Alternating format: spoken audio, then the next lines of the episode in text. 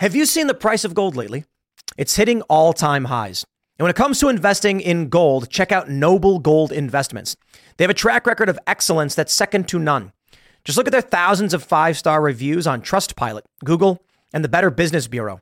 Customers rave about their knowledgeable staff, smooth investment process, and life changing results, which you can see for yourself online. That's kind of reputation you can count on. But it's not just about the reviews. Noble Gold Investments truly care about their clients. They take the time to understand your unique needs and goals, and they give expert guidance every step of the way. That level of personalized service is rare in this industry. Look, when it comes to securing your financial future, you can't afford to take chances. Go with the gold company that has earned the trust of countless investors.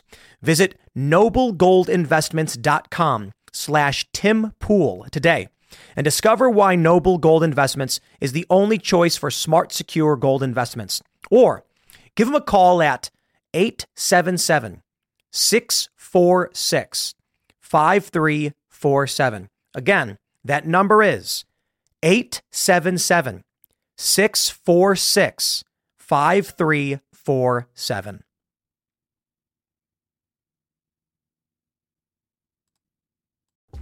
Make sure to go to timcast.com, click join us, and become a member to support this podcast and all the work we do.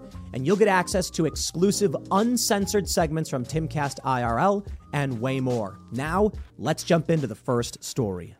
We had a lot of crazy stories over this past weekend, but I think the one that matters most is the story that could save an innocent man's life.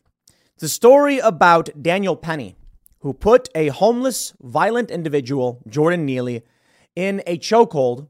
Ultimately, Jordan Neely dies. The left is calling for prosecution indictment of this man who is simply trying to defend himself and others. As you may have heard, the story last week and uh, over this past week was that a homeless Michael Jackson impersonator was belligerent and threatening passengers, saying he would hurt anyone and was prepared to go to jail. Three passengers on that train subdued this man. One of those individuals was Daniel Penny, putting this homeless person in a chokehold. Ultimately, this man, Jordan Neely, died, and the left began protesting, became violent, physically attacked one of our journalists for simply filming the protest. Seems to make no sense. I mean, I'd imagine you'd want people to see you protesting. And most importantly, Alexandria Ocasio Cortez has repeatedly referred to this as a public murder, demanding action and condemning the individual who is simply trying to protect himself and the other innocent people who were victimized by this unwell individual. Not sad that Jordan Neely died. Of course it is. But what is a person to do? The latest update, which refutes so much of what the left has been pushing, once again, another one of these circumstances like Covington kids or Jussie Smollett. The narrative was totally wrong. The Post Millennial reports full footage reveals former Marine Daniel Penny putting Jordan Neely in recovery position, passengers complimenting him. So let me tell you the full story right now. This man was violent and belligerent, threatening people. Three individuals subdued him and then attempted to save his life. In fact, it was reported this man was still breathing after being subdued. Post millennial reports full footage that emerged on social media this Sunday revealed that Marine Corps veteran Daniel Penny had placed Jordan Neely in a recovery position after subduing him on the New York City subway earlier this week. Jordan Neely, a 30 year old violent homeless man and repeat offender with over 40 prior arrests, died on Monday after Penny, 24, had placed him in a chokehold on the F train. Neely had reportedly started behaving erratically and showing aggression towards other passengers, saying he would hurt people. The unearthed full footage revealed passengers complimenting Penny for taking action. It also shows Penny and one other passenger arranging Neely's body in the recovery position in an attempt to ensure that he would be okay. A passenger off screen can be heard saying, He'll be all right. Neely appears to be moving late in the video and breathing. We have a couple other stories a, a horrible mass shooting and a man in a car ramming a bunch of immigrants. Once again, the left, they're trying to push a narrative as they often do. They're trying to condemn a man like Daniel Penny. They're trying to frame everything as though it's racist. And here we are. They're saying that within a week a grand jury could indict Daniel Penny. And you know what? I, I think so. I really do. I really do think so. Um, man, I do not see how you survive in a city like New York anymore.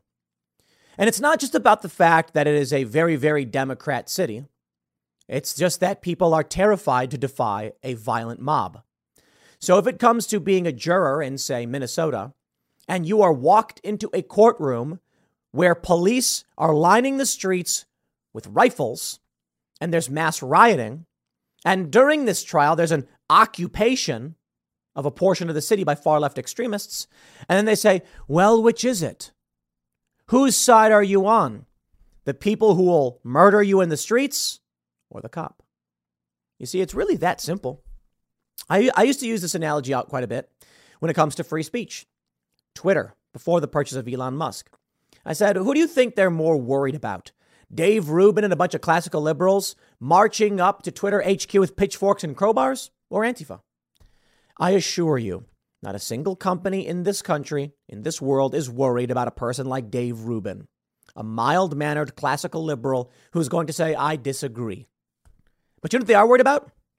Masked far left extremists who are going to show up to your place of work and firebomb it, as they have been doing.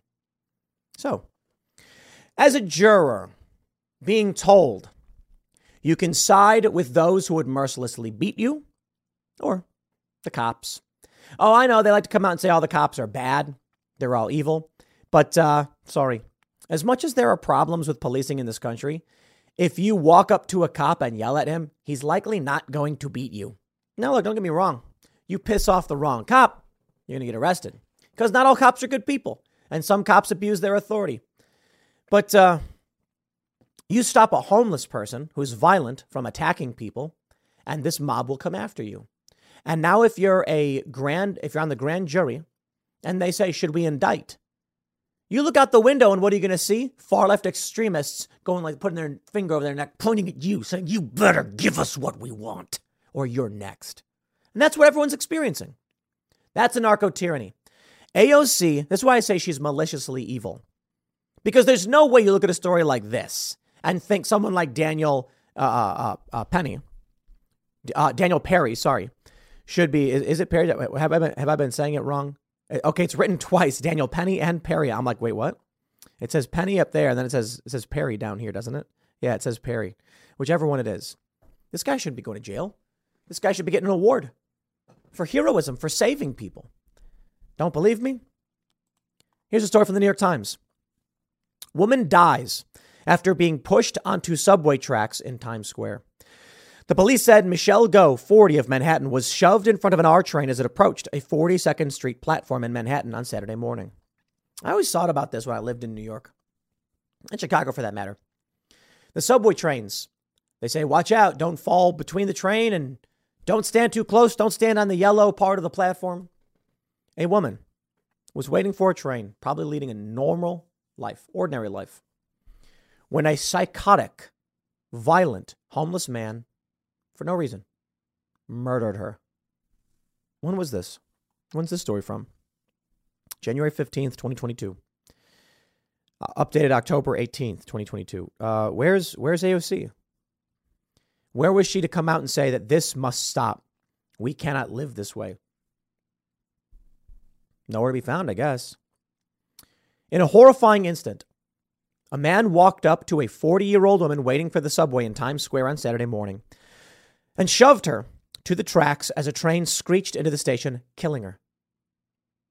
The attack, which appeared to be random, and which the police said had been committed by a man with a history of mental illness, who may, be, may have been homeless immediately brought new urgency to several of the city's most pressing concerns a rise in some forms of violent crime in areas including the subway, a debate about how to deal with the hundreds of homeless people who seek refuge there, and a transit system in desperate financial straits struggling mightily to lure back riders. I'm not so sure I care about that, that last one. My concern is protesters call for charges against Daniel Penny, man who placed Jordan Neely in a chokehold. Think about the world that they are trying to give you, people like AOC. Let me show you her tweets. Here's one. AOC tweeted on May 6th Despite what Fox News wants you to believe, being afraid of an unarmed person is not a reason to kill them. We should never accept a society where such rationale becomes normal, especially when powerful incentives exist in politics and media to keep people afraid of each other. Mike Cernovich says Ashli Babbitt was unarmed. Interesting point. What is AOC trying to say? You see, we had Lance from the Serfs on the show last week, and he kept trying to push this lie it's a manipulation, right? He said, was uh, the actions of Daniel Penny proportional? And I said, yes, of course. And he said, so you think if someone is belligerent on a train, you can kill them? You see what they do? It's evil. I, I genuinely believe it's evil. It's possible Lance is just a cog mindlessly echoing what's said to him by the left. That seemed to have been a component of some of his arguments. Like when he said forced birth over and over again, and I'm like, I don't know what that means. The baby has to come out of the woman one way or the other. What are you talking about? Forced birth? Like the baby's already there. I don't want to get into an abortion debate. But the point here is Daniel Penny did not kill this man. This man died in a fight with another man after he instigated it. So there's a big difference. The implication is that when they say something, when they frame it as though you, it's proportional to kill a man, the implication is that when Jordan Neely got on the train and started threatening people, that Daniel Penny thought to himself, this man must die, and then said he was going to take those actions. That's not what happened. You're cruising down the highway, windows rolled down, tunes blasting from the radio. You're in the zone and living the dream. Suddenly, your car sputters, coughs, and throws a wrench in your whole day. Tow trucks, repair bills, the dream turns into a nightmare. Don't wait until car trouble steals your peace of mind. Visit CarShield now at carshield.com slash carlson. For nearly 20 years, CarShield has helped millions of drivers avoid the stress of major repairs. They offer plans covering up to 5,000 parts and systems, from your engine and transmission to electronics and more, all for a low monthly rate that fits your budget. CarShield plans also include unlimited miles, 24/7 roadside assistance, and rental options. Get peace of mind now Visit CarShield online at carshield.com slash carlson. Join millions of customers and contact CarShield now to save 20%. Visit carshield.com slash carlson. That's carshield.com/carlson. Visit now. Three individuals sought to stop a violent and unwell individual and then tried to save his life. Is it proportional? Yes to subdue a man who is violent and then try to put him in the recovery position, or literally do, put him in the recovery position to save his life, is exactly what we'd expect people to do. Now, imagine on the train, this man was going for this woman to push her onto the subway tracks. Let's talk about how you'd respond to that. Do you have a right in this country you see a woman standing by the by the edge of the, the subway platform, and a man is walking towards her. You can't do anything. No one did anything violent. No one said any threats. You can do nothing. You can't walk up to that guy and put him in chokehold. He said nothing to no one. But in an instant, he murders that woman. And then it's too late. So what do you do? What do you do? Well, I got to tell you, that is tough because I mean it sincerely. If a man is walking towards a woman, you can't just put him in a chokehold. And then, as we see in New York, he murdered her. AOC didn't care about this. AOC did not come out and say, we must stop this violent crime.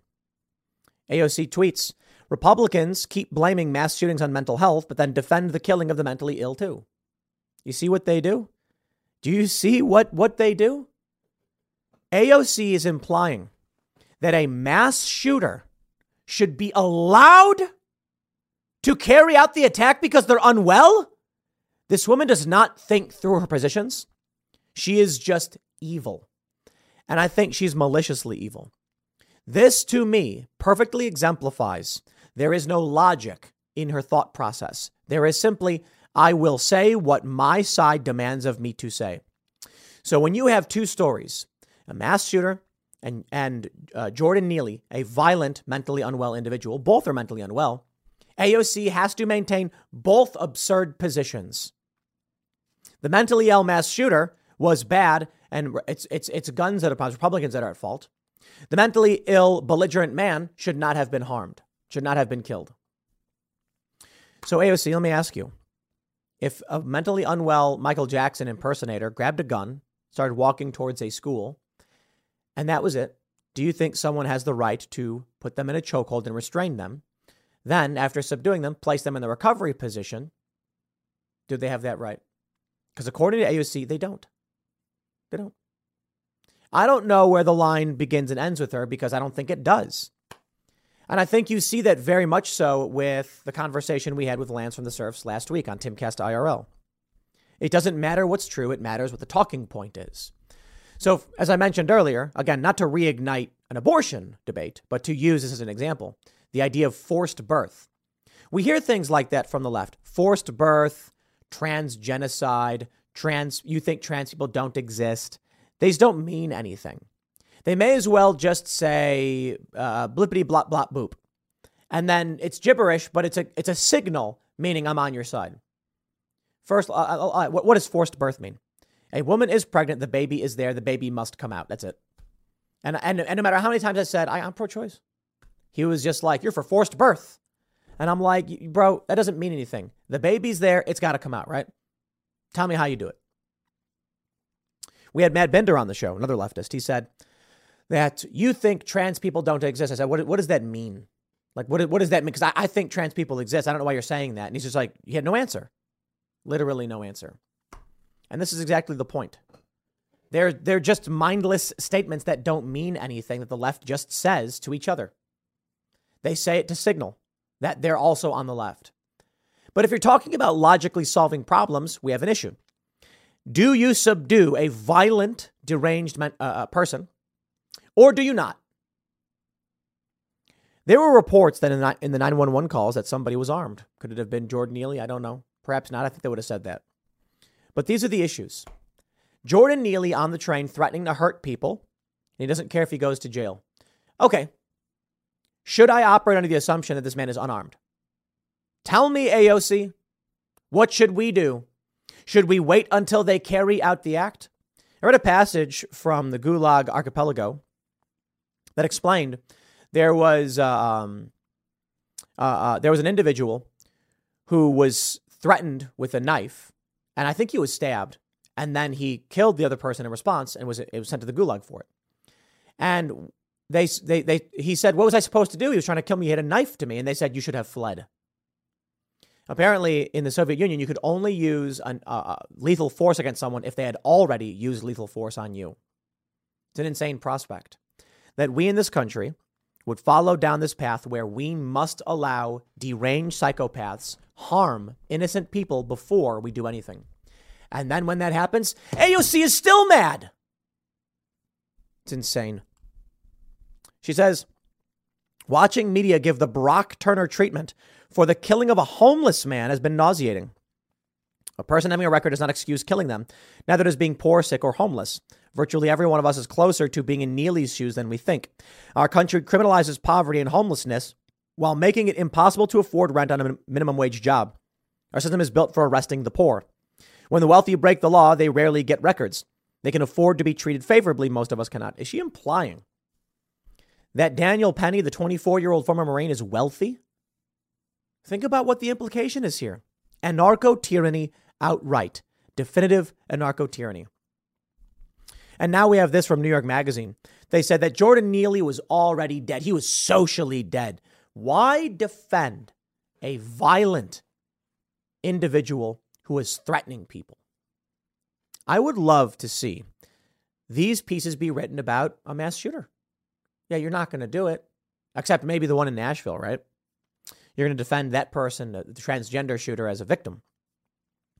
You see, the issue is for the left, they don't seem to have the ability to calculate things in advance. You, know, you play a strategy game, you think ahead. You say, if I do this, what's the next thing that's going to happen and how do I respond to it? The left doesn't seem to have that. So you have one of two circumstances always. An individual is violent and harms people. It's the Republicans' fault. An individual threatening to harm people is subdued. This man should go to prison for hurting the innocent. You see, there's no there's no way through that, right? There's nothing you can do. Let's say a man is walking towards Times Square and he's armed. And he says, you know, I just can't take it anymore. I don't care if I go to jail. And then someone puts him in a chokehold and he dies. What's the left going to say to that? Honestly, I don't know. I imagine they would say, look, you guys are the Second Amendment ones. This guy should not have been killed. Oh, especially if it's a cop that doesn't. Imagine a guy's walking towards, towards Times Square saying that he's going to hurt a lot of people and there's nothing you can do to stop him. He doesn't care if he goes to jail. And so the police try to stop him. He fights with cops and he dies. You know exactly what's going to happen. The left is going to come out. They're going to defend the violent psychopath. Now imagine if the cops just say, look, I'm not going to get involved. He's just talking. And then the guy pulls out a knife and starts seriously hurting people. Now they're going to blame the police and say the police don't do anything. There is no winning scenario here. This is anarcho tyranny. And if that's how people in New York want to live, so be it. Daniel Penny released a statement on Jordan Neely death. I think it was a fairly uh, bad statement. It said the law firm of Raiser and Kenniff represent Daniel Penny, a 24 year old college student and Marine veteran. They mentioned earlier this week. We would like to express on behalf of Daniel Penny our condolences to those close to Mr. Neely. Neely had a documented history of violent and erratic behavior, the apparent result of ongoing untreated mental illness. For too long, the suffering, the mentally ill, blah, blah, blah. They say he had no intention of harming this man or killing him. I will not be surprised if Daniel Penny is indicted for first degree murder. Uh, may, okay, so no, not first, second degree. You know, I think first degree in New York would be premeditation, but second degree would be intentional killing. And they will get a jury, a grand jury, and they'll say he didn't have to hold and squeeze his neck like this. They'll find anything they can from Daniel Penny on social media saying something like someone's got to stop this crime or I can't you know, you know it's really funny.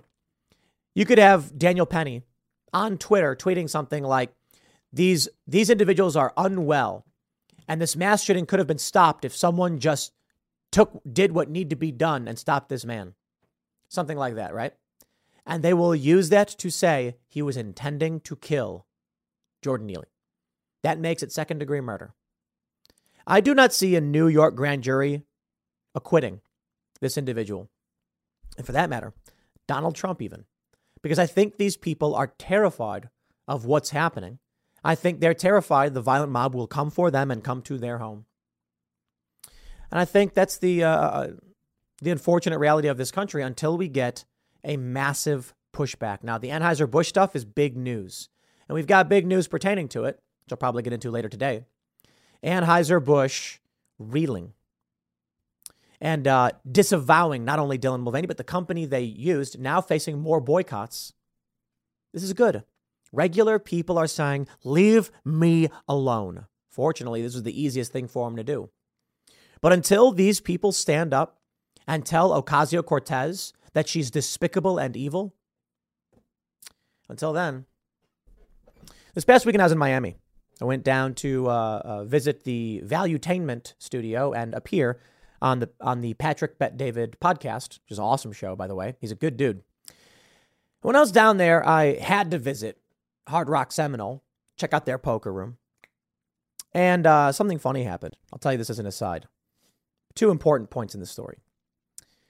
A man to my left, uh, a woman to my right, a man across the table. The woman to my right mentioned she loves DeSantis. I said he's great. She then mentioned Trump. I said, you know, Trump Trump's got his problems, but you know, he does well. A man across the table said something about supporting DeSantis makes you lose. Because uh, and then the woman laughs and says the poker gods are not mad at me for supporting DeSantis. She then points to me and says that uh, I also like DeSantis, and he goes, "Yeah, well, not Trump though, right?" And she goes, "No, he likes Trump too." And I was like, "Yeah, I like Trump." The man actually gets up and leaves the table. He was furious, like, that's not true. That can't be possible. And he yells at me. That's one important element of the story. And the woman says to me, she's like, this is, this is how crazy it's becoming. What doesn't he want to ask you? I explained Donald Trump crossing the DMZ, the demilitarized zone, in, into North Korea with no security detail, mattering a whole lot to me personally because of my family history and just a bold statement. And the man to my left said, Yeah, that didn't happen. And I said, Yes, it did. And he goes, Uh, where did you hear that? I'm like, I watched it as on video. And he says, no, I, I don't believe that. I'm like, it happened on video. I watched it. You're sure? I'm like, yes, you can watch the video online. And he's like, okay, well, I, I believe you if you say you watched it. But that that's the other important part of the story. He didn't know that. I don't blame him for not knowing that. But how many people don't know these things and don't want to believe it? This guy was a cool dude. He didn't like Fox News. He seemed fairly liberal or whatever, but uh, it, was, it was good. It was good playing with him. He seemed like a good guy. He knew a lot about Greek mythology. That was fun. We talked about uh, Sisyphus and Narcissus and Echo. Interesting conversations you have at the poker table. But he didn't know that Trump did that. You take a look at stories like this and you say, how many of these people in New York just don't know and will blindly march like lemmings off the cliff? Well, don't drag me with you. That's why I don't live in your city anymore. I'll leave it there.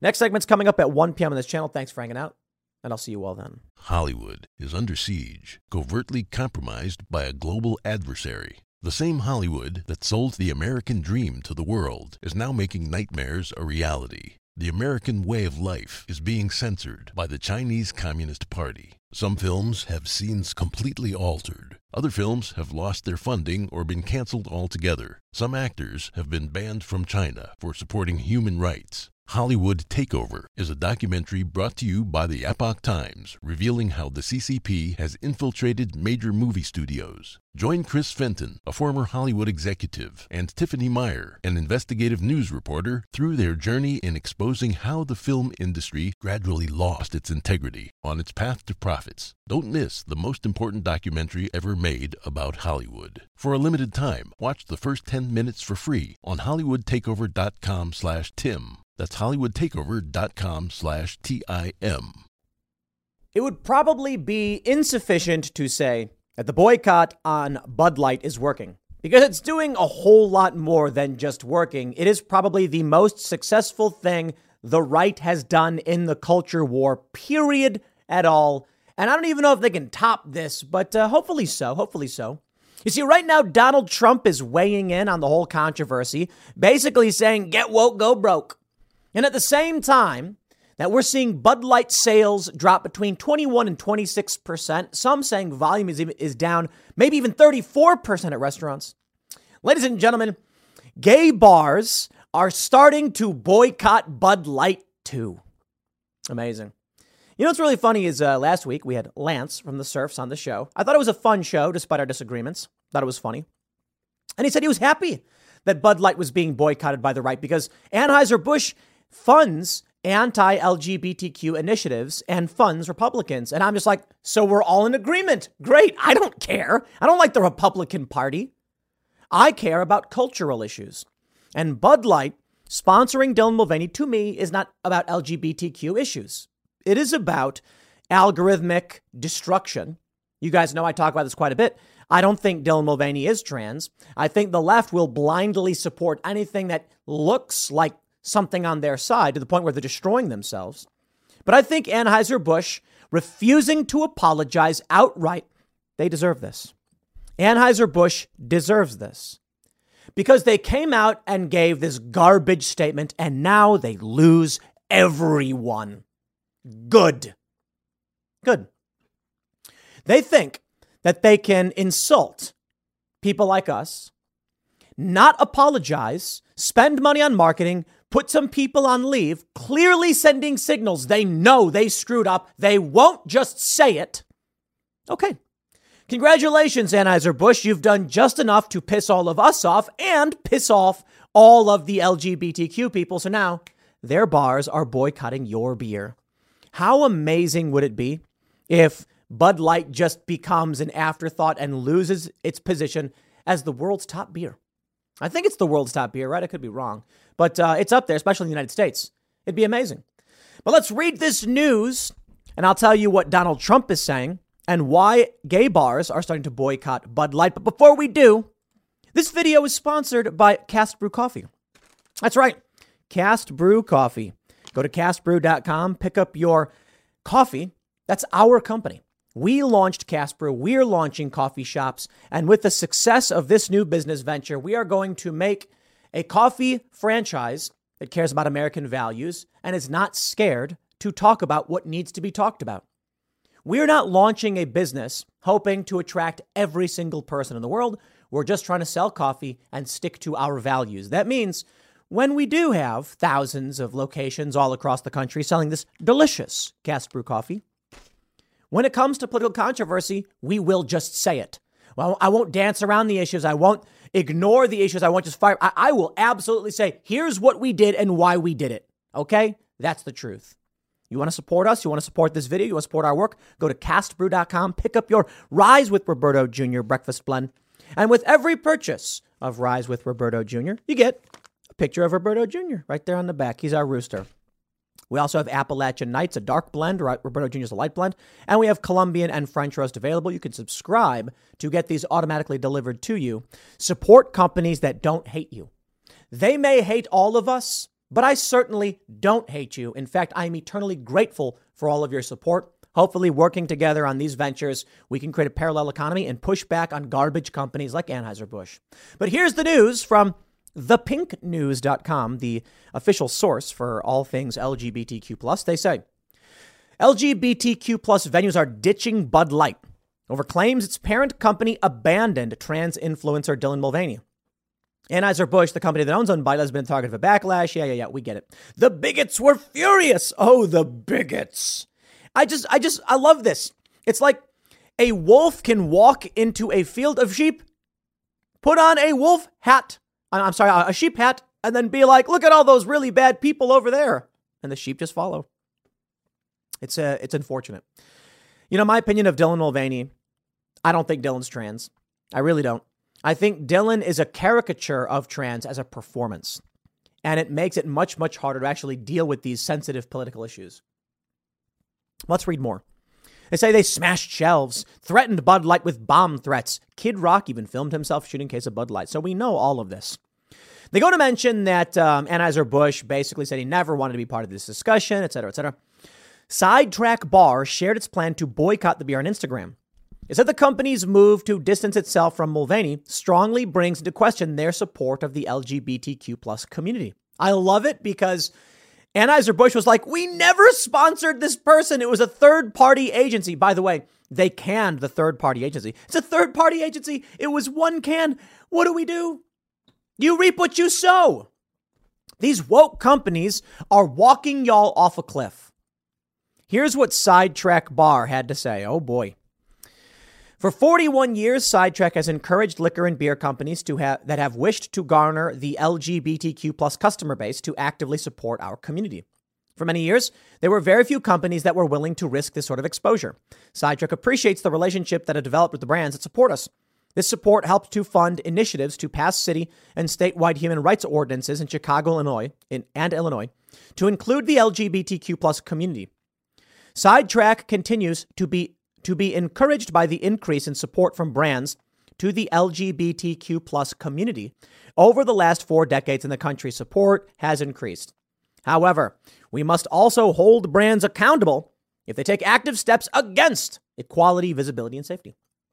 Bud Light's recent decision to drop the Dylan Mulvaney campaign, to put on leave those who created it, as well as the statements by its CEO, wrongfully validates the position that it is acceptable to acquiesce to the demands of those who do not support the trans community and wish to erase LGBTQ plus visibility. In light of this, Sidetrack will cease the sale of Anheuser-Busch products, including Bud, Bud Light, and Goose Island 312. Goose Island, of course, is head. I believe they're headquartered in Chicago. I could be wrong, but big presence in Chicago. And uh, good, don't sell it. Until Anheuser-Busch can clearly demonstrate that they will not acquiesce to the voices of hate that wish to erase LGBTQ plus existence, Sidetrack will continue to boycott their products. Until then, Sidetrack will continue to partner with brands that do give back, blah, blah, blah, blah, blah, blah, blah, blah, blah. They also have this Two Bears Tavern uptown. I'm not going to read the whole statement, but basically saying the exact same thing. And now I want to put it like this Good for you, Anheuser-Busch. Support a political cause. Do it. I don't care. You know why? Here's what's going to happen. Here's what's going to happen. Jeremy Boring of the Daily Wire is probably already having meetings discussing with his team how to launch a beer company. Because every single time one of these major corporations decides to get woke, they create a hole in the market and, and people going to get rich. And I got to tell you, to be completely honest, the least profitable thing we've ever done, Cast Brew Coffee. Um, smells really good, by the way. The least profitable thing. Doing media is easy. The overhead is very, very low. I read the news, I make a video, I complain about things, tell you how I feel about things. You guys watch, there's ads, there's membership subscription. Go to timcast.com, become a member. And for the most part, it allows us to invest heavily in doing other things. So when we launched Cast Brew Coffee, it's very small to begin with. We have four uh, products available. We're building a coffee shop right now. It costs a lot of money, tens of thousands of dollars, and the profit margins are slim. We have to reinvest those profits to expand the company. And the challenge is we don't make enough to do so. If we were, if we didn't have this show, if I wasn't making money from this show, I'd be getting bank loans desperately trying to get a coffee company off the ground. It is very hard to do. My point here with all of this is that when it comes to products like Anheuser-Busch, they have massive overhead. They, their decision to engage in politics, it's hurting their brand. But you know what? We're going to start from a different a different point. We're starting from the, you know what, by all means, be ideological. Good for you. Good for you. You do it. You do it with my blessing. We're going to launch Cast Brew Coffee. We're going to launch these coffee shops, and we are going to be overt and explicit in our ideology. We support American values. We are not in favor of what they're doing with grooming these kids. We reject that. We're going to put Molon Labe on the walls and in the windows. And when we have a coffee shop in every little suburban area of this country, and some woman walks in to get her cold brew with a little bit with a splash of cream. And while she's waiting for her blueberry muffin to be warmed up, she will look up at the TVs on the wall, and it will be the Patrick Bet David podcast. It will be Steven Crowder. It will be Timcast IRL. These will be the shows that are running in the background. So when people are sitting there, that's what they're going to see. Real conversations and real news. And that's how you win a culture war. And you know what? There will be angry leftists screaming and crying, but we've never catered to them in the first place, so we don't care. You see, here's what Anheuser-Busch did. Anheuser-Busch sold beer. Good for them. They sold beer and then one day said, hey, how do we sell beer to the LGBTQ plus community? Well, guess what? Like any other human being, you didn't have to do anything.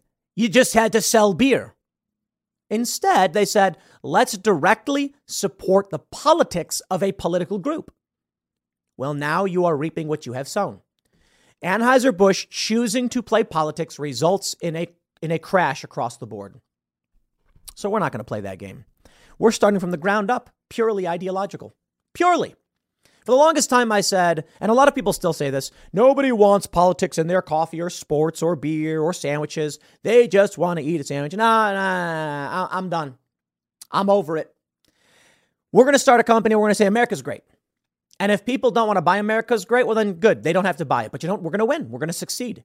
And we're going to start undercutting corporate competitors. My dream to have a coffee shop next to every Starbucks with better pricing, with better wages, with real values. So you don't got to worry about woke garbage. I don't think Starbucks is the worst company in terms of wokeness, but remember when they caved that bathroom thing and it resulted in rampant drug use and the disgusting nature of their bathrooms just went insane? Yeah, don't play those games. I won't. No, we're going to start making these, these, these shops and we're going to be explicit. All right, like we love America. This is the best country ever in the history of the world. We have a lot of problems. We're not idiots. But we know that this country is the best. And me, I've been around the world. I've seen a lot of countries, several dozen. I think I've been to like 34 or some odd countries. Certainly not all of the countries on the planet, but I've seen a lot. And I, every time I come back, I say, man, America really is awesome. And that's something worth fighting for and preserving. And I think you all agree. So we're gonna we're gonna push back. And you know who you know who else is speaking up about this? Donald Trump. Newsweek says Donald Trump breaks silence on Bud Light controversy. Former President Donald Trump on Sunday broke his silence on the Bud Light boycott, writing in, in a social media post that the beer maker's loss in sales shows that money does talk. Oh boy. The MAGA leader made the jab on his Truth Social platform while praising a new book that calls to defund leftist woke companies. Trump has been uncharacteristically silent amid the ongoing controversy over the popular beer brand's decision. Well, you know, don't we get it, we get it, we get it. Here's what Trump said It's time to beat the radical left at their own game. Money does talk. Anheuser-Busch now understands that. Great new book by Wayne Allyn Root. Buy your copy today, he said on Truth Social. Trump's comment references the news that Bud Light sales dropped multiple weeks 21% for the week ending April 21st. Uh, uh, you, you know, I just, I just want to Hold on there a minute. So, um, the week ending April 21st, my friends, that's over two weeks ago. That means new sales data will be dropping, and we'll see. I would not be surprised to hear that shares of Bud Light had fallen week over week, a lower number, because you can only lose so many customers, right? But here we are looking at year over year. If the year over year data shows a continued decline, well, then it's working. But truth be told, if the year over year sales show that it's actually uh, the decline is is reversing, then it looks like many people are abandoning their Bud Light boycott. But I don't believe it because not drinking Bud Light is the easiest thing in the world to do.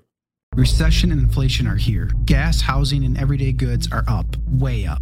And you want to be ready for any situation. So, what would you do if there's no food on the shelf? ARC Heirloom Seeds are here to help. Did you know 99% of seeds sold today can't reproduce? With heirloom seeds, you only have to plant once, then you can grow year after year, giving you and your family stability and security because things are getting crazy out there. Our all in one seed kit provides everything you need to grow your own food. This premium seed kit has over 65 varieties, 50,000 seeds, and stores for 15 years. You'll also get our exclusive seed guide to make growing a no brainer. ARC Seed Kits is a family owned and operated business and the most trusted name in the nation for over 15 years. Our mandate is to get heirloom seeds into every home in America. Go to arcseedkits.com today and get free shipping by entering promo code podcast. That's arcseedkits.com, promo code podcast. Get your seeds, get prepared, get growing. arcseedkits.com.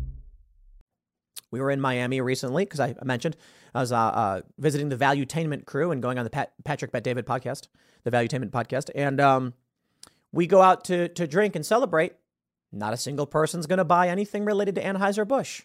We don't think twice. It was not difficult. It was an afterthought. It was like, let's grab beer, not the Bud Light. Let's get the Yuengling. Yuengling's delicious, by the way. Though I'm not a big drinker, I did partake in a Yuengling. You see, here we go. You know, now just to spite Bud Light, I've started drinking just so I could drink something else. I've actually had more booze in the past like three weeks than I've had in the past decade. For real. Wow. I've had like three drinks. That's a lot. Many of those expressed disappointment in Trump for staying mum on the controversial issue. Hey, we, we, we get it. We get it. We get it, though, right? They say uh, Trump's most recent page disclosures filed with the FEC and shared online shows that he owns between $1 million and $5 million in Anheuser-Busch InBev. Okay, Trump, you really going to hold on to all of that? I think it'd be wise that he sold, but I'm not here to give anybody financial advice. I'm just saying it's surprising that he would speak out against this, yet at the same time, still hold up to $5 million in stock with the company. The New York Post says Anheuser-Busch cans third party ad agency tied to Dylan Mulvaney fiasco. Uh, well, there you go. They said it was one camp, one influencer, one post, not a campaign, blah, blah, blah. Okay, sure, right? Well, whatever. We got it. This is just a lot of news, a lot of news. Here we go. Bud Light parent company to help distributors amid Mulvaney controversy. I just, I show you these because I want you to see the flames of the dumpster fire that is Anheuser-Busch's inability to apologize. It's your fault. Apologize. I think it's too late, though, at this point. I hope every single leftist boycotts Anheuser-Busch. I hope conservatives keep up the boycott. And I hope the company just implodes completely. And I got to be honest, I'd be very happy to see it completely crumble. Now, the narrative coming out of the executive, from the executives over at Anheuser-Busch, apparently, is that here's what they say. In the first three weeks of April, sales of Bud Light dropped the equivalent of 1% of the company's overall global volume for that period. For the week ending April 22nd, Bud Light sales in retail stores fell 21.4% compared to a year ago, whereas rival brands Coors and Miller were up by 21%, according to an analysis of Nielsen data by Bump Williams Consulting. That's the narrative that the corporate the, the, the corporate execs are going with. It's less than 1%, about 1% of global sales. It means nothing. You've got nothing to worry about, except for the fact that the company is now stagnant, slightly down in their stock. They were growing they had an amazing past several months, and then all of a sudden, just drops down. And I wonder why it is that uh, Morrison Coors is going. Uh, was it Molson? Mol- Molson Coors? Coors is is going up. Sales are up. Stock is up. Yo, the investors should be revolting. They should be saying, You have cost us how much money? That, and again, not financial advice. I'm just saying, if somebody did have, say, 100 shares in Anheuser-Busch, and right when this started, sold it all and bought Coors instead, they would have made 20%. 20%. Isn't that amazing? Let's say you put a million bucks and you're talking $200,000. Now think about where that could have been if Anheuser-Busch did not decide to get woke and go broke. You're down a little bit. Mostly stagnant, but down. And the problem still, it may only get worse. Because now that we're hearing that LGBTQ plus institutions are boycotting Bud Light, I imagine that will actually spread. The left is turning up the heat. Whoopi Goldberg said in The View, don't let them scare you, let us scare you. You know the funny thing is? I'm not here to scare you, Bud Light. I'm here to tell you the truth. I will never buy your beer. We had we've bought it before. We've had events where we, we grab Bud Light. It was the beer to grab. Because we're not talking about people cracking open an old English or, or, or sipping and enjoying a good, robust beer. We were like having a barbecue and it's like, we'll grab some beers. And so we was like, you know, you know, grab some Bud Light or something. Modelo. Typically we get Modelo. Now I'm not going to buy either of them. Now it's just going to be Yuengling all the way, uh, all the way down. They had an opportunity, Bud Light, to just stay out of it. But now they've decided that they're going to get boycotts from both directions. And I don't think there's anything to do. I don't think there's anything they can do. Because at this point, if they came out with an apology, I wouldn't accept it. And I really, really do hope that more LGBTQ plus bars start boycotting Anheuser-Busch as well. Because that just means you get woke, you go broke. You know why? The first thing that'll happen is the right will say, We're done with your product. The next thing that will happen is no matter what you do, no matter what you've done, the left will wash you away. So when they talk about all the good that Bud Light did for them politically, which is weird anyway, that was all for nothing. All for nothing. Did Anheuser-Busch come out and insult Dylan Mulvaney? You know, it wasn't us. I mean, that was a third party company that did that. And that was enough to trigger the left. This works out perfectly for the culture war right. Because the left, once again, is unreasonable. There's nothing you can do. And at this point, you know, maybe I'll say this. Okay, you know what, Anheuser-Busch, if you apologize for sponsoring Dylan Mulvaney, I will buy your beer. You know, I said last week I don't think an apology would cut it anymore, but now that the left is boycotting you, I want to I want to let you know that we are reasonable people. And if you say we're sorry for this whole thing, we're sorry for for this campaign with Dylan Mulvaney, we're sorry for the one can, we're sorry for all of it. We did not realize, we weren't even thinking it won't happen again. I will go out in the immediate, I will buy 10 cases of Bud Light. 10 of them if you apologize. Now, you do realize that means a lot of the LGBTQ plus bars will probably boycott you. So make your pick. Make your pick. You've lost 21% in sales. You can get it back if you apologize. Now, I can't speak for all of the people who stopped buying your beer, but I can tell you that if you do apologize, I will do my best to advocate on your behalf. Apologize to us. Tell us you won't do it again, and then we will purchase your beer. Right? You're being boycotted by both. Let me extend the olive branch and say, you know what? Come on back. Come back over here. Let those people boycott you. And you know what? When you do, more of them will. But here's the thing they're unreasonable people. Even if you did all of that work on their behalf, they would still throw you in the toilet the moment it became convenient. But for everybody else, for all the little people who are listening, good job. Seriously. And if you want to support us and you want to help create that ecosystem, castbrewcoffee.com. I'll tell you why. This is exactly why we launched something like Cast Brew. We've had sponsors. Sponsors get pressured from the left and then cancel you. And they'll say, look, we really don't want to be involved in whatever it is you're accused of doing. It's like nothing. They made that up. Well, you know, I don't know about all that. So, okay, fine. Now, to be honest, we haven't really had that issue because we don't really have that many sponsors. I, I was very partic- uh, uh, I was very particular in who I would allow to sponsor these shows. And so, um, seeing what's happened to many others and seeing this active, these activist tactics of getting ads pulled, I said, we'll make our own company. You know what we're going to do? We'll make our own company. And here's what we'll do Cast Brew, we're going to start sponsoring other channels. And we're going to pay a premium rate so that other prominent creators that we like will start advocating for our brand. And we will tell you outright that we believe in America, we believe in you, and we want this country to be better.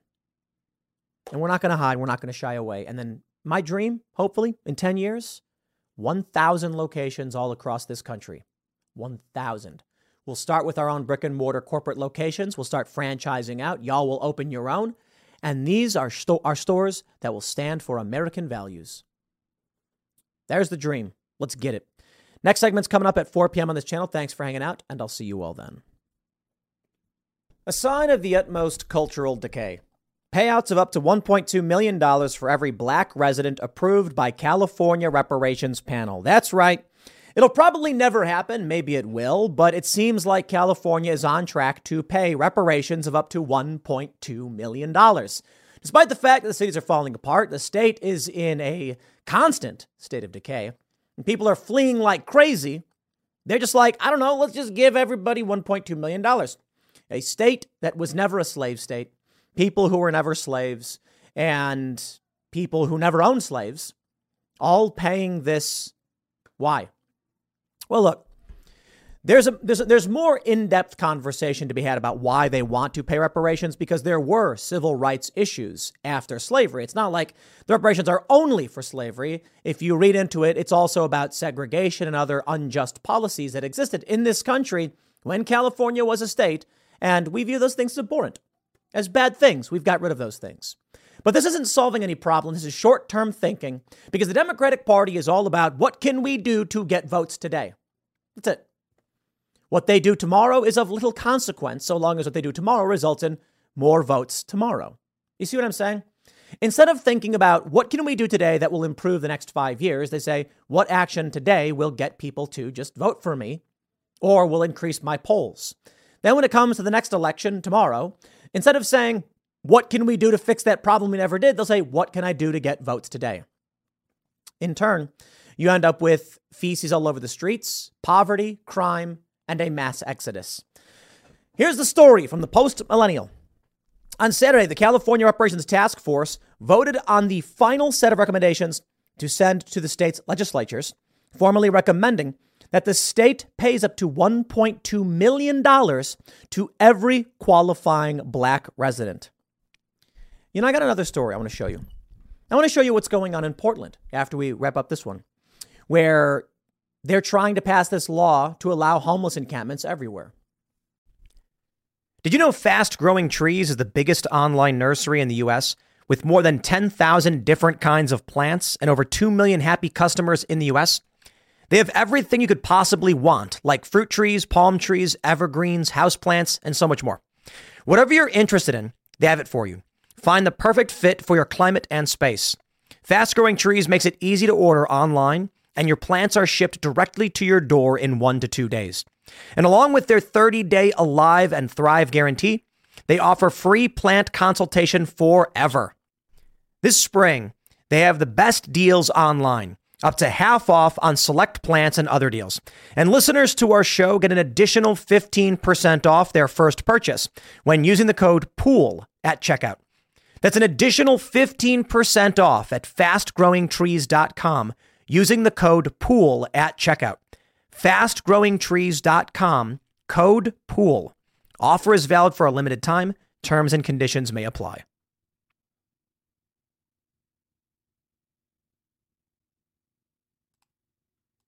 We've got to be cognizant of what policies lead to this and what the Democrats do. And let's read more. But before we do, my friends, we got a sponsor today. Virtual Shield. Head over to surfinginternetsafe.com if you want to browse the web and be safe and secure as you do so. It's a basic layer of security for you as you browse the web. It's a virtual private network service. It works very simply. Go to surfinginternetsafe.com. You will get 73% off. Download the app, click go, easy as pie. Now, when you are online, hackers, corporations, governments will have a much, much harder time, and some even won't even be able to track, sell, or manipulate your data. It's a basic layer of security, and I always say we don't expect people to break into our houses, but we do lock our doors and window. If you want a basic layer of security, go to surfinginternetsafe.com. Special shout out to Virtual Shield. We have very few sponsors, if any ever, but they've been with us from the beginning.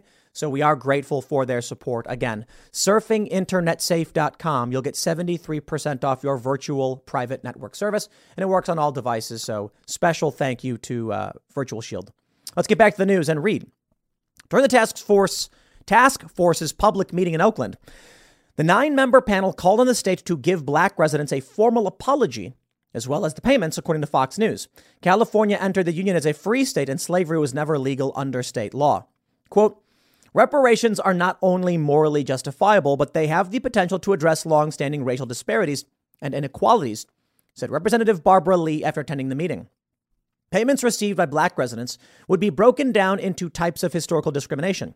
With black residents affected by bank redlining, for example, receiving 3,366 for each year they lived in California between the years of 1930 to the late 1970s, adding up to $148,009.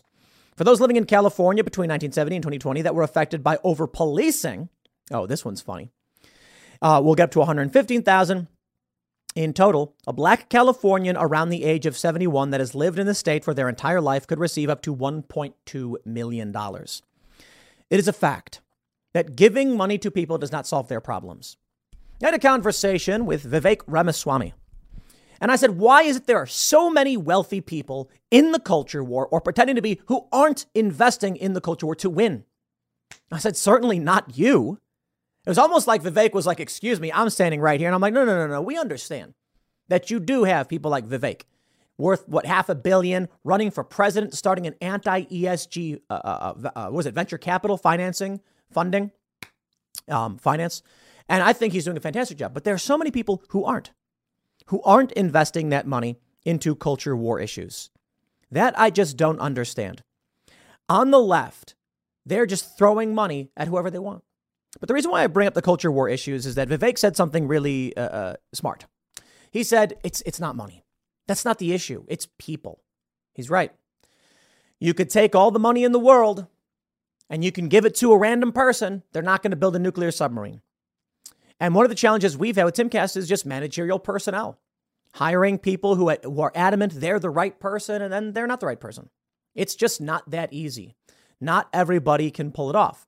And the reality is, in a country like the United States, where there is a strong meritocratic system, albeit not perfect because we're going very lefty, people of means and talent, and people of no means, but have talent and hard work and perseverance, should be able to rise above the rest. Simply being rich and saying, all right, this person likes what I like, so here's money, make it work. It doesn't work that way. There's no guarantee the work they will do will result in anything fruitful. And therein lies the big challenge with all of this. Now, as, as that, that's kind of the point I'm trying to make when it comes to reparations. You give $1.2 million to somebody, there's no guarantee that's going to do anything functional. It may just get burned up instantly. They're going to buy a bunch of stuff, they'll be happy. It'll probably alleviate a bunch of stress and debt and bills. That's cool. I get it.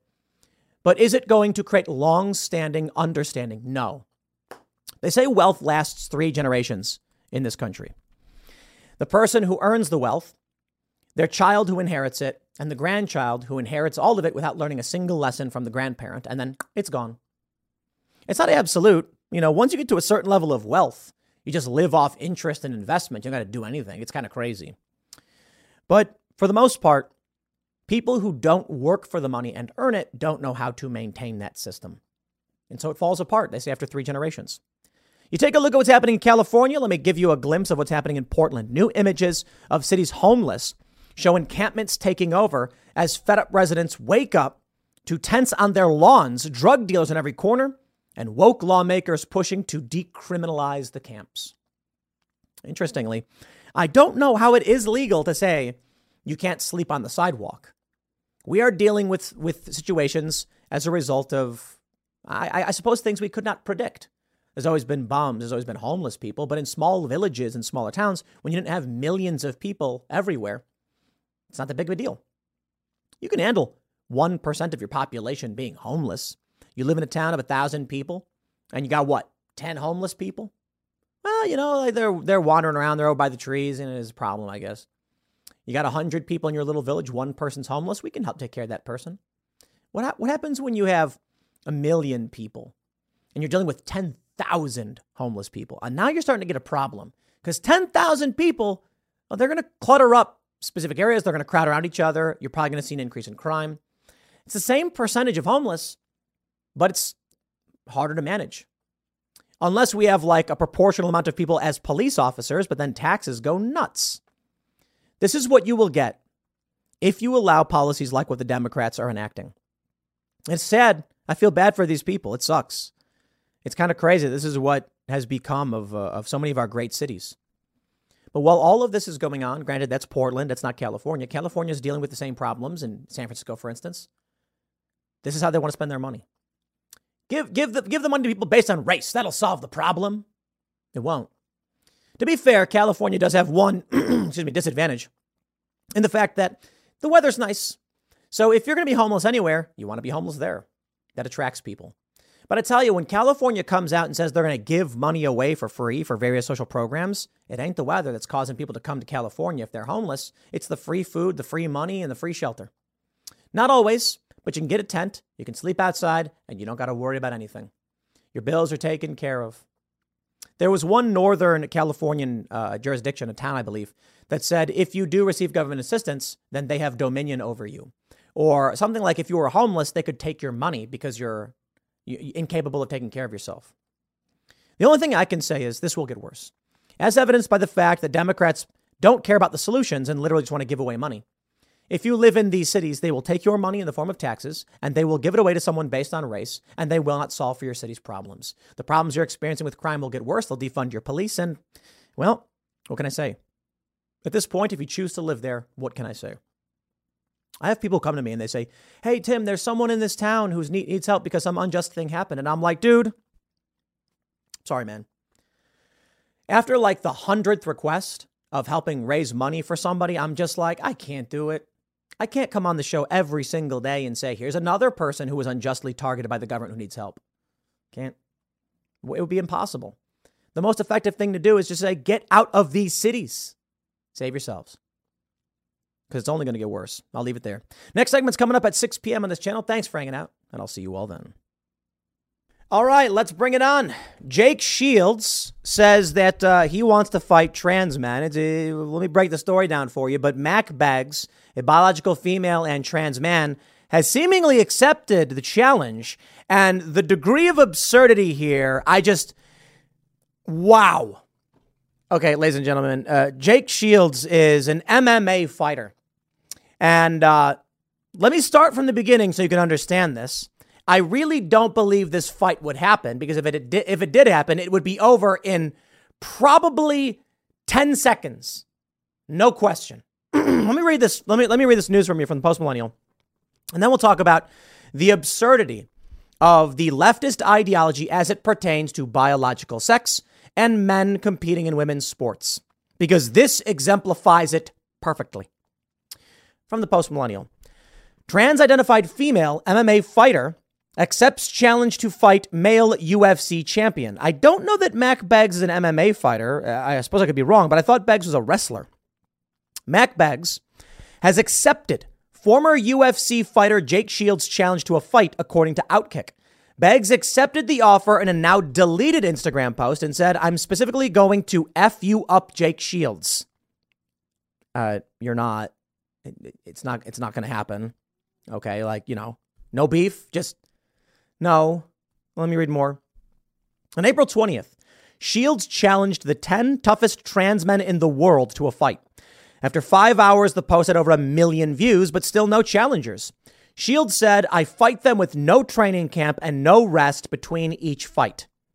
I gotta be honest, no rest between each fight. That's a bold statement because fighting 10 people of like any stature with no rest, I, but I mean, it's entirely, I, I don't know, man. I, I look, I, I recognize that Jake Shields would probably win every one of those fights, but 10 of them back to back with no rest?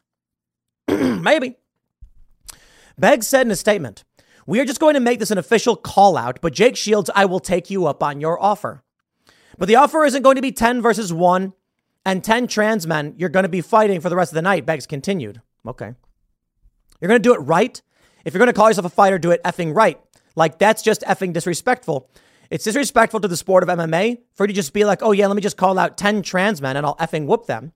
It's the fact that y'all are so fixated and hyper fixated and have some effing fetish with trans women that you even forget that we we effing out here and we're going to F you up. Shields responded to the news on Twitter saying, My offer is legit, so have they them contact me and they can start putting together their team. Shields posted a picture of Beggs and said, This thing thinks it can beat me in a fight. I don't see any reason to bring it to that level, man. You know, you know, one of the issues I take with the whole Mack Beggs controversy, let's go back in time five years. Mack Beggs is biologically female. Mack Beggs wanted to compete against males. I believe if a female wants to compete against males, they should be allowed to do it if they want, not the other way around. If the if the females agree, I, I mean, right? Like I, I think if a female wants to enter the males division, like okay, like see how far you can get. If the male want to, wants to enter a female division, no, sorry, we don't we don't go in that direction. Mack Beggs had photos posted by conservatives all the time saying like we shouldn't let men f- fight women. And it's like dude mack beggs is female. Female. Mack beggs wants to compete against males. And so they got all that wrong.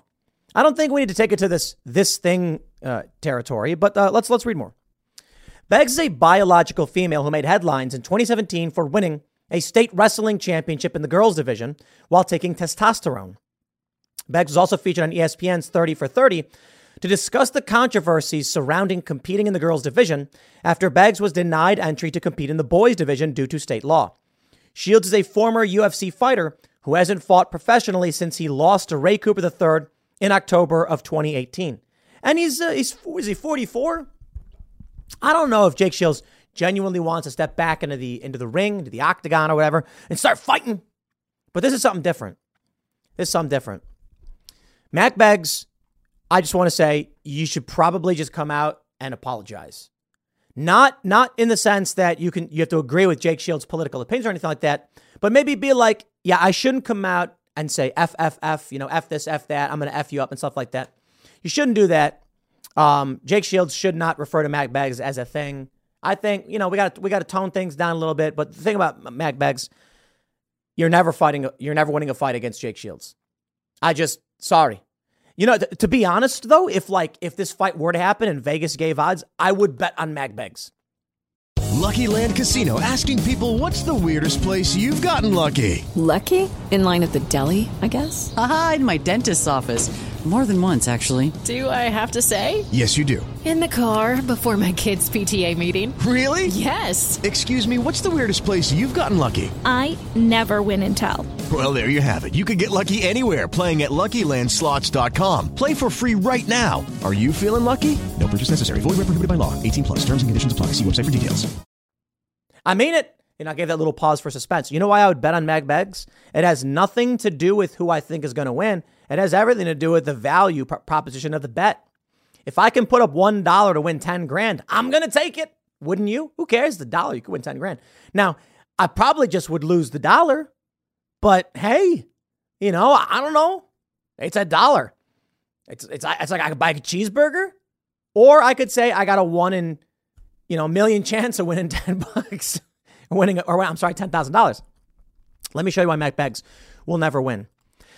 This is from Life University, Life University Athletics. Mack Beggs, the uh, wrestlers roster. I believe this is uh, yeah, Mack Beggs is a wrestling roster. 2018 to 2019, five foot two, 125 pounds. Why, why would that not be the case? You see, this is the thing people need to understand. Trans men are biological females who have taken testosterone. Their female bodies exhibit secondary sexual characteristics of males, but they do not have male bodies. They have female bodies. In the 20, uh, 2020 to 2021 uh, year, Mack Beggs still 5 foot 2, 125 pounds. Jake Shields is 6 foot 0, 170 pounds. Uh, welterweight, middleweight. I'm sorry. Okay. We do not put a six foot tall, 170 pound biological male in the ring with a five foot two biological female who weighs 125 pounds. We have divisions for this reason. I don't know how much people really want to watch a fight between the heavyweight champion of the world and like the featherweight champion. It might be interesting. There might be some interesting dynamics I don't quite understand. Probably I'm not I'm not a fight guy. But I just got to say I'm going to go ahead and say that if you want free money, you put your money down on Jake Shields. I'm being uh, uh, uh, I'm speaking hypothetically, of course. No financial advice. I'm just saying, if that fight ever were to happen, maybe the smartest thing to do is take a hundred bucks and put it on Jake Shields because you get a free dollar. Guaranteed free dollar. I mean, maybe it'll be 10 cents. Because I don't even know if, if Vegas would be willing to cover any losses from uh, uh, Mack Beggs. But, you know, basically the way it'll work is everybody's going to put money up, and then that money is what's used to cover, you know, the, the inverse. But let's just be real. If you bet money on Jake Shields for every dollar, you probably win less than a penny, a tenth of a penny, if that. Because I don't think anybody genuinely believes that a six foot zero, 170 pound MMA fighter is going to lose a fight to a five foot two, 125 pound biological female. Now, this female, Mack Beggs, strong, good training, probably. Still, even with testosterone, Jake's got more fast twitch muscle, more bone uh, density, more skin collagen. That's just it. Fast twitch muscle means massive striking power, bigger joints. Jake Shields will probably just one shot in the ring. That's why when when when Jake Shields says back to back 10 of the toughest toughest trans men with no rest, it's because the likelihood is that Jake Shields with reach, with height, is going to go one hit and they're down. And he can easily make 10 hits. Now, some people might, you know, oh, you know, you're, you're crazy, Tim. Yeah, grappling. You know, if with with Mack Beggs being a wrestler, maybe Mack Beggs gets in there and gets a submission. Shields is down. But I got to be honest too. Does Mack Beggs have the muscular strength to actually put Jake Shields in a submission? It's possible. Legs around the neck. Who knows? I don't know. Arm bar. Again, not a big fighting person. But we're talking about a dude with 33 MMA wins, three by knockout, 12 by uh, submission, uh, 18 by decision, 18 losses, knocked out four times. I don't see this guy as a six foot old dude going up against other six foot old dudes with a very good record as losing. The times they are changing, my friends, because we got some more news. I don't think it'll happen, but hey. Three time Olympian women's cyclist Inga Thompson has called for a boycott, saying women should take a knee when the race starts. I agree. I agree. When biological males compete against females, the females should just do nothing. You're running a sprint, a race, swim, get on the stand or whatever. You're like, you got your, you're in, in the start position, ready, set, go, bang. None of the women run. Let the man run by himself. Do nothing. One time that happens, and you will see this shift. I know for a fact because I've actually seen the power of boycotts. But you know the thing is? Women are agreeable. I'm not saying to be uh, derisive, but the story is back at the uh, at the X Games in like 2005, female pro skaters were getting paid something like 10% of what the males got paid when it came to prize money. The argument from Disney was that nobody buys tickets to these events, so the money is based on on the ticket sales. The response from the women's league division, uh, the NPO, was that it doesn't matter. If you can't sell tickets, that's your problem. If you want the top athletes in the world, you pay the same rate for the top athletes. You can't just say women don't sell. You got to sell the tickets. That's your that's your problem. I actually kind of agree with that because there are women who are who are uh, sponsored by big companies and they sell products. What ends up happening is the women don't show up for a for a press conference. The boycott works. Pay increases. If these women just said no, there you go. But we'll see what happens. I really don't. Th- I think Mack Beggs deleted the post because they don't want to fight Jake Shields. Or maybe it was just, I don't know, after 24 hours, it got deleted. We'll see. I'll leave it there. Next segment's coming up in a few minutes. Stick around and I'll see you all shortly. What you are seeing on your screen right now, for those that are watching on YouTube, is a woman who has had, had such extensive and extreme plastic surgery, she requires a mobility scooter to get around. The surgery is to amplify sexual characteristics of her body so that she can make money on OnlyFans, or maybe because she's just obsessed and has an identity disorder. For those that are listening, I'll just describe the image. Her lips are massively oversized. She has a nose job and probably some kind of facial surgery. Her breasts, I believe, weigh around 20 pounds each and are uh, obviously fake and don't look like they're part of her body. Her hips are extremely wide and she's in a wheelchair. The reason why I highlight this is this to me is the exact same thing as Dylan Mulvaney. And I think this exemplifies and explains my point about Dylan Mulvaney very, very well. But let me explain. Let me start with the story from the Daily Mail. They say the deadly impact of OnlyFans. Plastic surgeon warns how X rated website is pushing more women to undergo dangerous over the top procedures in a desperate attempt to turn unrealistic online fantasy into a reality. There's no denying more people are turning to social media to make a living. More people are looking to stand out, turning to extreme plastic surgery. A New York plastic surgeon said he was seeing people's certain, uh, certainly pushing the envelope. Perhaps you can argue this woman and an, another woman, this this woman right here, who was a Kim Kardashian lookalike, she she died by the way due to I believe surgical co- complications and surgery. These individuals probably just have dysmorphic disorder of some sort, body integrity dysmorphic disorder. In this image, we have surgery addict Mary begging her fans to buy her a mobility scooter. Clearly, you can see this woman is not going to be able to lead a normal life. Now, here's the interesting thing, and we'll talk about Dylan Mulvaney in this context. I was talking with Tom Fitton, and he said he doesn't think transgender surgeries should be allowed for anyone, adult or otherwise. I disagreed. And he said, Would we allow someone to cut their arm off? Well, look, you cut off someone's arm, and now they're going to become dependent. They're not going to be able to live their lives. There was one woman apparently who blinded herself because she was transabled. Clearly, these people are suffering from some kind of mental disorder. I assume would be in the DSM 5, similarly to gender dysphoria.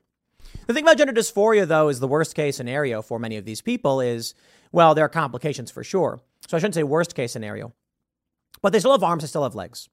An individual who undergoes, uh, uh, you know, a, a male who wants to be a trans woman, they will simply lose the ability to reproduce. They'll still be able to use their hands to see, to hear, to live. So I don't know if it's the same thing. This woman, however, needs a mobility scooter to get around, but people are paying for it. So she might be able to hire someone. Yeah, I don't know if that's what capitalism was supposed to be, but here we are. Which brings me to Dylan Mulvaney. Dylan Mulvaney is not transgender. This is exactly what Dylan Mulvaney is. It is not gender dysphoria. It is how can I make money on social media? This is what people do. They say with this market becoming increasingly saturated, more people are looking for a point of difference to set them apart from the crowd, with some turning to extreme plastic surgery procedures to give them larger breasts, lips, and even vaginas. One OnlyFans model who has made headlines for her enhancements is Mary Magdalene. The Mexican born influencer reportedly became so addicted to cosmetic procedures that she was forced to beg fans to help her buy a mobility scooter as her body was breaking down under the weight of her implants. And then we actually have, I think, the post here saying, I've been shopping around for my mobility scooter. I'm trying to find a pink one. If there's anyone that wants to buy it for me, DM me. I'll put it on my Amazon wish list. Okay. Something is wrong with these individuals. Should we allow them to engage in these procedures? I assume most conservatives would say no, we shouldn't. I don't disagree. I think this is the serious problem. But tell me then why this is different from Dylan Mulvaney. What I see with your, with with trans people is someone suffering from some kind of body integrity dysmorphia disorder. When it comes to anorexia, we have an intervention and they get therapy and they fight very, very hard. But these are people who are severely depressed to the point where they stop eating. They're literally dying. For a trans person, we do the inverse. This society says that we must affirm this and then in many cases, sterilize the individual inadvertently, I suppose they argue, and ultimately take, you know, just take away their reproductive organs or give them cross sex hormones. That doesn't put them in a wheelchair, but it does end their ability to reproduce. There is a big difference. But why affirm this? Both individuals, anorexic or dysmorphic, are going to be suffering anxiety and say, my, something's wrong with my body. Both individuals will go to extreme measures of unhealthiness, but we tolerate one and not the other. I'm not going to pretend to tell you that uh, I know what, what the answers to all of this is. But what you're seeing here with the OnlyFans scenario is a woman, women, who modify their bodies for money, for the most part. They become something that generates clicks and subscribers, and they've become unique. This is what I believe Dylan Mulvaney is doing. Dylan Mulvaney sang a song on TikTok about having a bulge. People with gender dysphoria don't do that. It would be like an anorexic person who was still a little chubby going on camera and grabbing their rolls and saying, It's okay that I have rolls. Wait, wait, wait. I thought the issue for anorexia was you don't want to be fat, it embarrasses you. Right, we understand that. People with gender dysphoria say they get triggered in these ways and they don't want to experience that. There's one individual who is a, a uh, biological male, transgender as a child, and put out a video saying that using the women's bathroom affirms them, it makes them feel good, and going in the men's room triggers their dysphoria. If that is the case, why would Dylan Mulvaney intentionally go on camera to accentuate male body parts?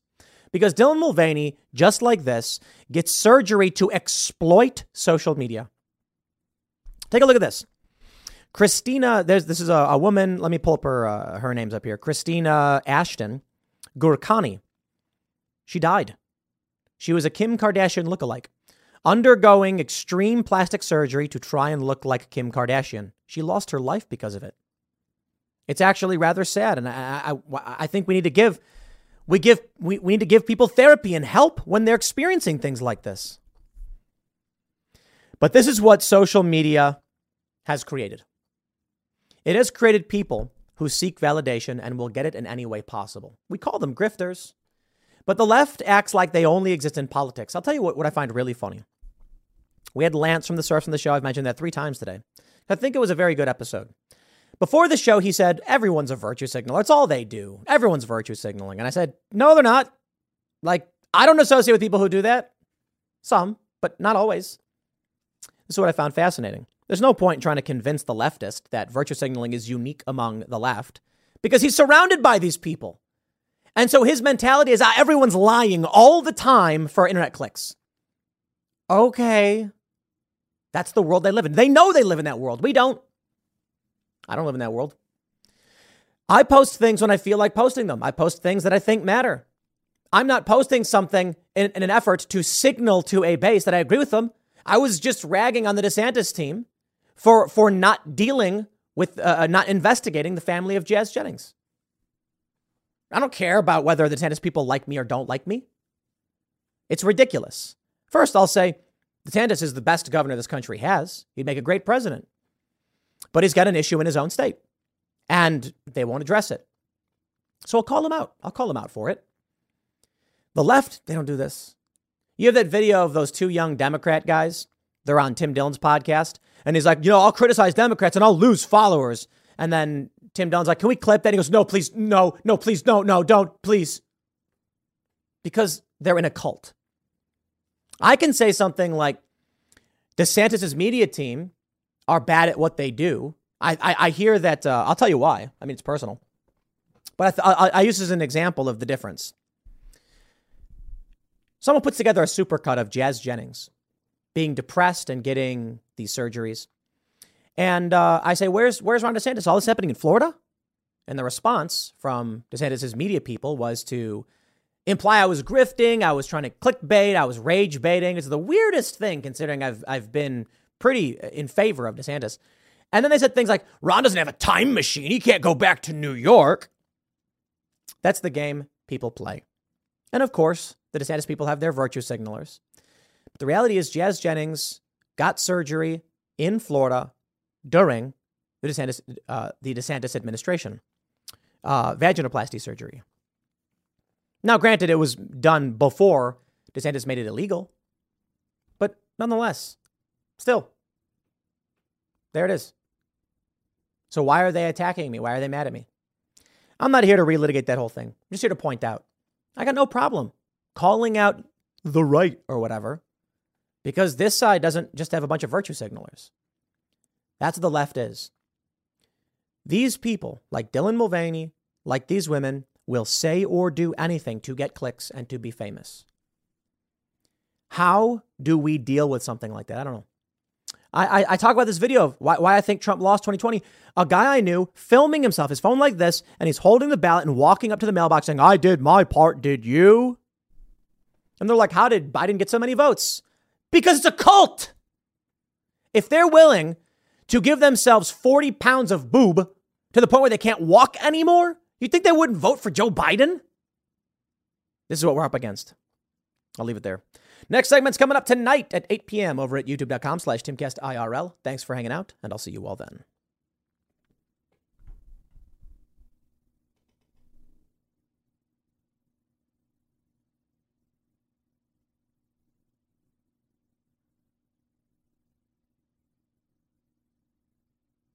Hello, it is Ryan, and we could all use an extra bright spot in our day, couldn't we? Just to make up for things like sitting in traffic, doing the dishes, counting your steps, you know, all the mundane stuff. That is why I'm such a big fan of Chumba Casino. Chumba Casino has all your favorite social casino style games that you can play for free anytime, anywhere with daily bonuses. That should brighten your day a little.